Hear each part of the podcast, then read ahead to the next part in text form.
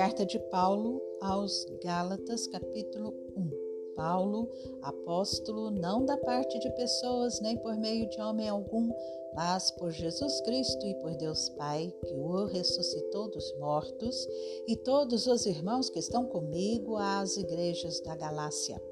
Que a graça e a paz estejam com vocês da parte de Deus, nosso Pai e do Senhor Jesus Cristo, o qual entregou a si mesmo pelos nossos pecados para nos livrar deste mundo perverso, segundo a vontade de nosso Deus e Pai, a quem seja a glória para todos sempre. Amém. Estou muito surpreso em ver que vocês estão passando tão depressa daquele que os chamou na graça de Cristo para outro evangelho, o qual na verdade não é outro. Porém, há alguns que estão perturbando vocês e querem perverter o evangelho de Cristo, mas ainda que nós, ou mesmo um anjo vindo do céu, pregue a vocês um evangelho diferente daquele que temos pregado, que esse seja anátema. Como já dissemos, e agora repito, se alguém está pregando a vocês um evangelho diferente daquele que já receberam, que seja anátema. Por acaso eu procuro agora o favor das pessoas ou o favor de Deus? Ou procuro agradar pessoas? Se ainda estivesse procurando agradar pessoas, eu não seria servo de Cristo.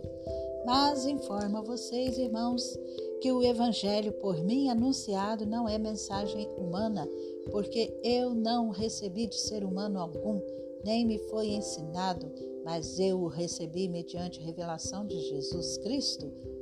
Porque vocês ouviram qual foi no passado o meu modo de agir no judaísmo como, de forma violenta, eu perseguia a Igreja de Deus e procurava destruí-la.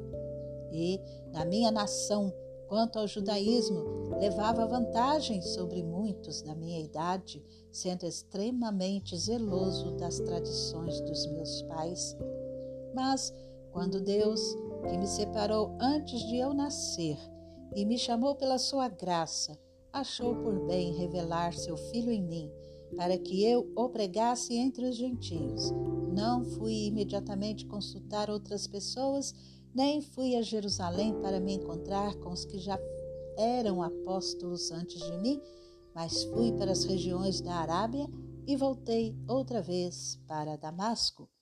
Passados três anos, fui a Jerusalém para me encontrar com Cefas e fiquei quinze dias com ele e não vi outro dos apóstolos a não ser Tiago, o irmão do Senhor.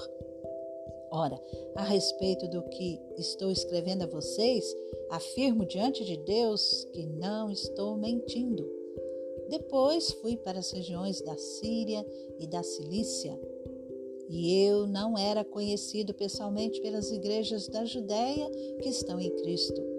Ouviam somente dizer: Aquele que antes nos perseguia, agora prega a fé que no passado procurava destruir, e glorificavam a Deus a meu respeito.